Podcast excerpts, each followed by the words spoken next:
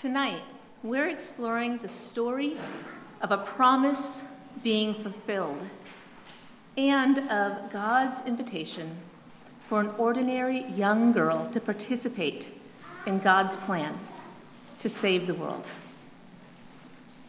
Our story begins over 2,000 years ago in the small village of Nazareth, where a young Jewish girl waited. She was waiting and preparing for the day of her wedding feast. She was also waiting, together with all faithful Jews, for a promised king.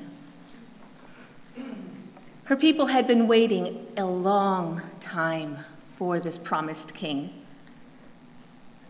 Centuries and centuries and centuries ago, God had promised their answer, Abraham, that his family would be blessed and would, in turn, bring blessing to all the nations. And somewhat more recently, but still centuries ago, God had promised their ancestor, King David, that one of his descendants would reign forever. But their rebellion and their disobedience had led to them being conquered multiple times over the centuries. And now the current king of the Jews was not a descendant of David, and he served under the authority of the Roman government.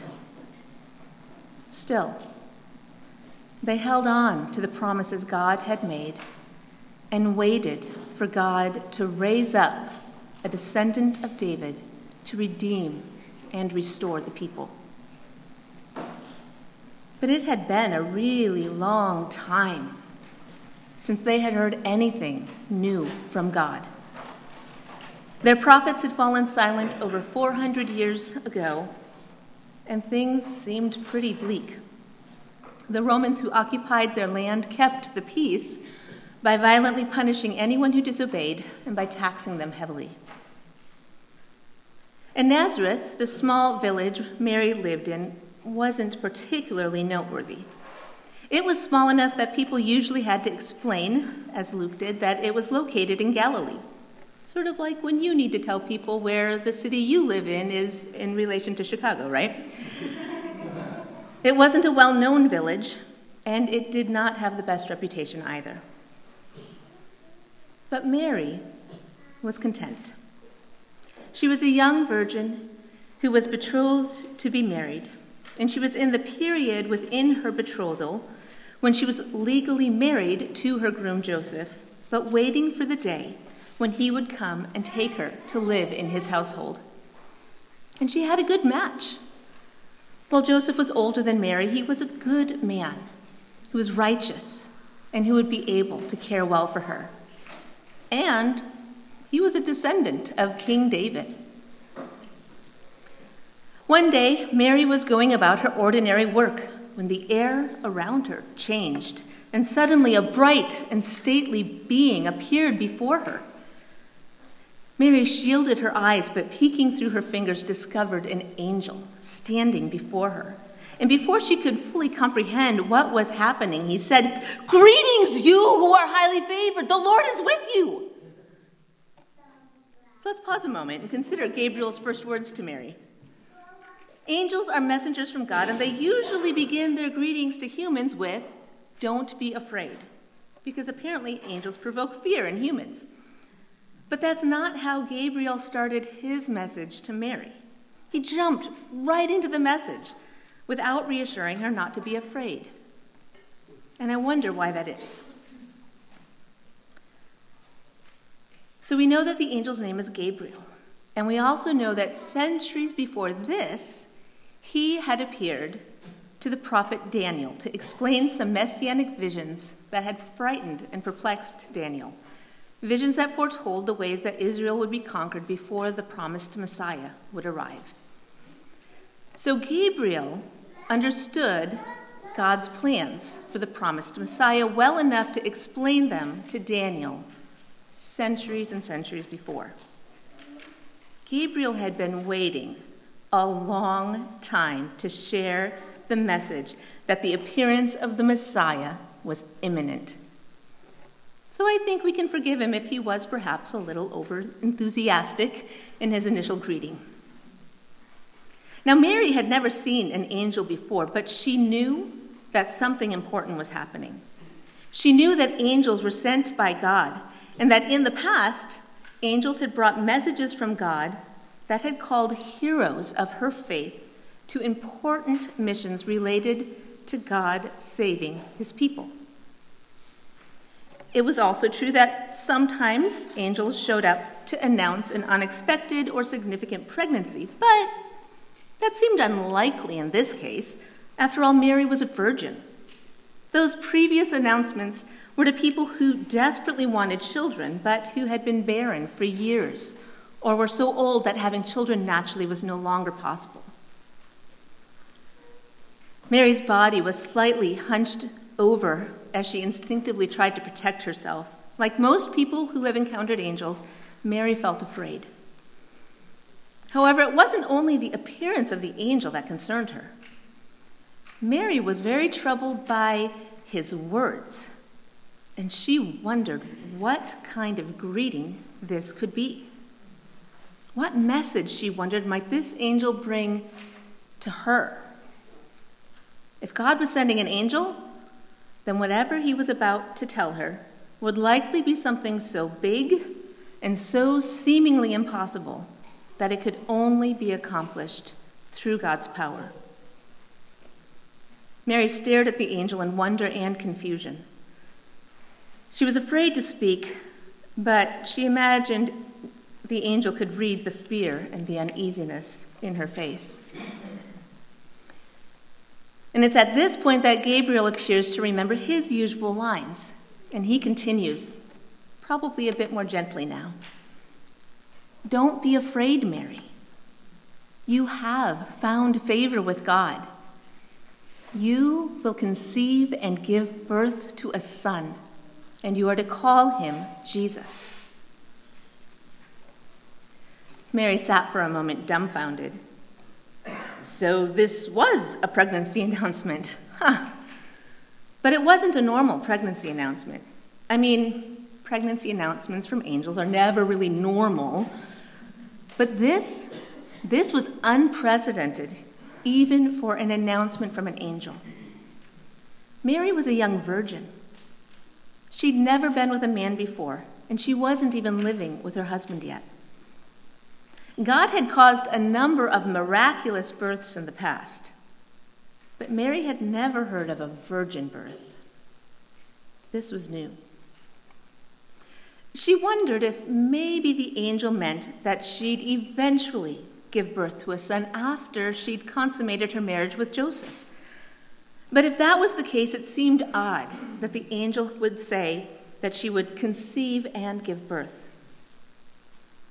She listened as Gabriel continued. He will be great and will be called the Son of the Most High. The Lord God will give him the throne of his father David, and he will reign over Jacob's descendants forever. His kingdom will never end. It seemed clear from Gabriel's description that the son to be born to Mary, to, to Mary was very special. All of the ways Gabriel described her coming son were descriptions of the promised king that she and her people had been waiting for. This son to be born to her was no ordinary child.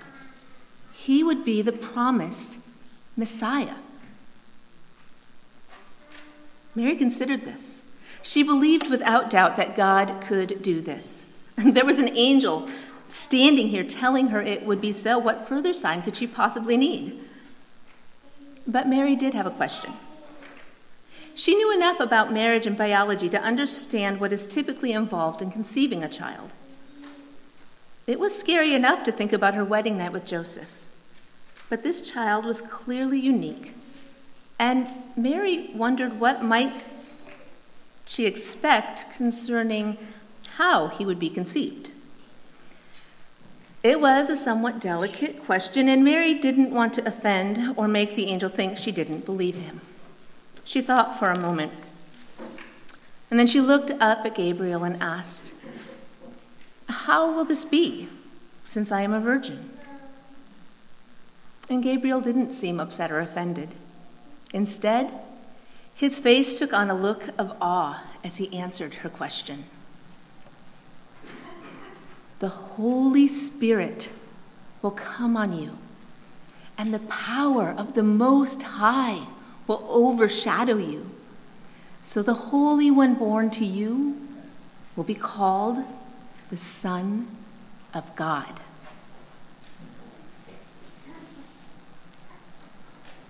The idea of the Holy Spirit coming over Mary and overshadowing her was as beautiful as it was scary. It evoked how God's Spirit hovered over the surface of the waters before God spoke the world into being out of nothing. It echoed how the glory of God overshadowed Mount Sinai when God spoke to the people during the Exodus and then led them through the wilderness in a cloud by day and a pillar of fire by night. It reminded her of how the glory of the Lord overshadowed and filled first the tabernacle and then later the temple with God's holy and glorious presence. And although Mary was an ordinary girl from an unremarkable village, God was going to overshadow her. And in a mystery too great to be understood, her child would be called the Son of God. Mary herself would become a temporary tabernacle for the Lord. Let's pause and consider this. God's desire has always been to be with his people. He walked with Adam and Eve in the garden. He instructed the Israelites to build a tabernacle, a tent that could travel with the people. And God's response when David wanted to build a house or a temple for God was essentially, Who said I wanted a house? I've been perfectly content in a tabernacle, in a tent that moves around with my people. You're not going to build a house for me. I'm going to build a house or a dynasty for you. God had always planned to come himself to live among his people. And coming as a human meant he would have feet that would let him move around with his people. And it's not just Mary who gets to experience the mystery of God overshadowing and dwelling within her. After Jesus' death, resurrection, and ascension, God sent us the Holy Spirit to dwell in and fill those who believe in Jesus. And so we too are tabernacles or temples of God. Although Mary's experience was pretty unique, she had a foretaste of what all believers would eventually experience. Back to our story. The angel Gabriel continued Even Elizabeth, your relative, is going to have a child in her old age, and she who was said to be unable to conceive is in her sixth month. Now, Mary had not asked for a sign, and yet the angel gave one to her. And what a wonderful sign it was. Her relative Elizabeth, who had longed for a child and was too old to conceive naturally, was already six months pregnant. This was such good news for Elizabeth, who had borne the shame of being barren and had longed for a child for so many years. Mary rejoiced for her, and Mary was herself greatly encouraged. I wonder if Gabriel paused here briefly to reflect. This was a special and unique moment, not only in the history of God's people, but of the entire world. God was getting ready to fulfill promises he had made to King David and also promises he had made all the way back to Abraham. God was sending the promised Messiah who would reign forever and through whom all the families on the earth would be blessed. And even going all the way back to the very beginning of the world itself, God was fulfilling his promise to Eve that her offspring would crush the serpent's offspring's head. Jesus would be born as a man, but he would also be born of a woman. Both male and female played a part in the fall of the world, and both male and female would play a unique and significant role in the incarnation of God and in his saving work in the world. From the very moment sin entered the world, God had a plan to save the world, a plan that included both women and men, a plan that would call a specific people, the Israelites, but always with the loving intention of expanding to all people everywhere. It had been a long, long, and winding path. And now, finally, God was getting ready to fulfill his promises. Gabriel looked back down at Mary and continued, For no word from God will ever fail. Surely Mary thought, No word from the Lord will ever fail. All the words of God, the promises given so long ago, will be fulfilled. And God, in his gracious mercy, for some reason, had chosen to fulfill those promises through Mary, an ordinary young girl. A tear made a slow path down Mary's cheek. She felt so many things awe, joy, fear. It was as overwhelming as it was wonderful. The angel remained before her, and it occurred to Mary that he was waiting for her response. The Lord was giving her the opportunity to accept or decline the holy invitation he was extending to her. He would not coerce or force her. I am the Lord's servant, Mary answered. May your word to me be fulfilled. And then the angel left her. And as Gabriel left Mary, I wonder if he thought about her response.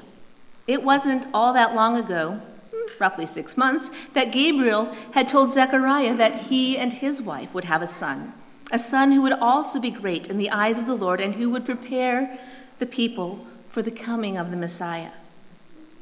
And Zechariah and Mary, although related, had such different responses to similar messages. Zechariah was a righteous man in a priestly order. He had been performing a holy ceremony in the most holy room of the most holy building of the most holy city when Gabriel had appeared to him. And yet, Zechariah's response had been one of unbelief. It surprised Gabriel that this message to Mary of a son who would be even greater than John was sent to an ordinary young woman in a small and unremarkable village. Gabriel might have assumed that it would be the opposite, that the announcement about the Messiah might perhaps more rightly have been given in a holier place and perhaps to someone a little bit more prestigious than Mary. But that's not the way God works. Our God is a God who sees and lifts up the humble.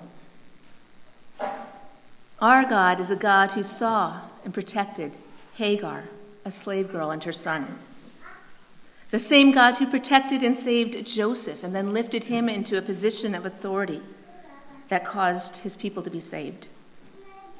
The same God who saved the infant Moses and placed him in a position that prepared him to lead God's people out of slavery. The same God who remembered Hannah and caused her to give birth to Samuel after she called out to God in deep sorrow. The same God who selected David, a young shepherd boy who was overlooked by his own family as having any potential as being a king.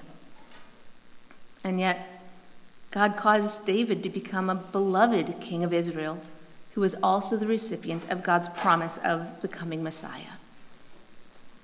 And there are so many more stories of God seeing and lifting up the humble and inviting them to participate in God's saving work.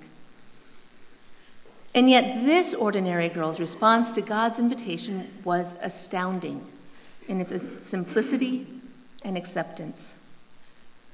She didn't question God's ability to do what he said, even though that's what Zechariah had done. And she didn't question God's discernment in choosing her, which is what Moses had done. Mary carefully considered God's invitation, asked a clarifying question, and then, with a simple yet beautiful statement, accepted and surrendered herself to God. As Gabriel left Mary, I like to think that he left praising God for his goodness in seeing and lifting up the humble, and for his kindness in choosing to live with his people. Surely things would still be hard for Mary. There was much that she didn't yet understand about what her son would need to do. Gabriel himself likely didn't know all of God's plans or what might happen. But I think he knew that God is good and that God will keep his promises.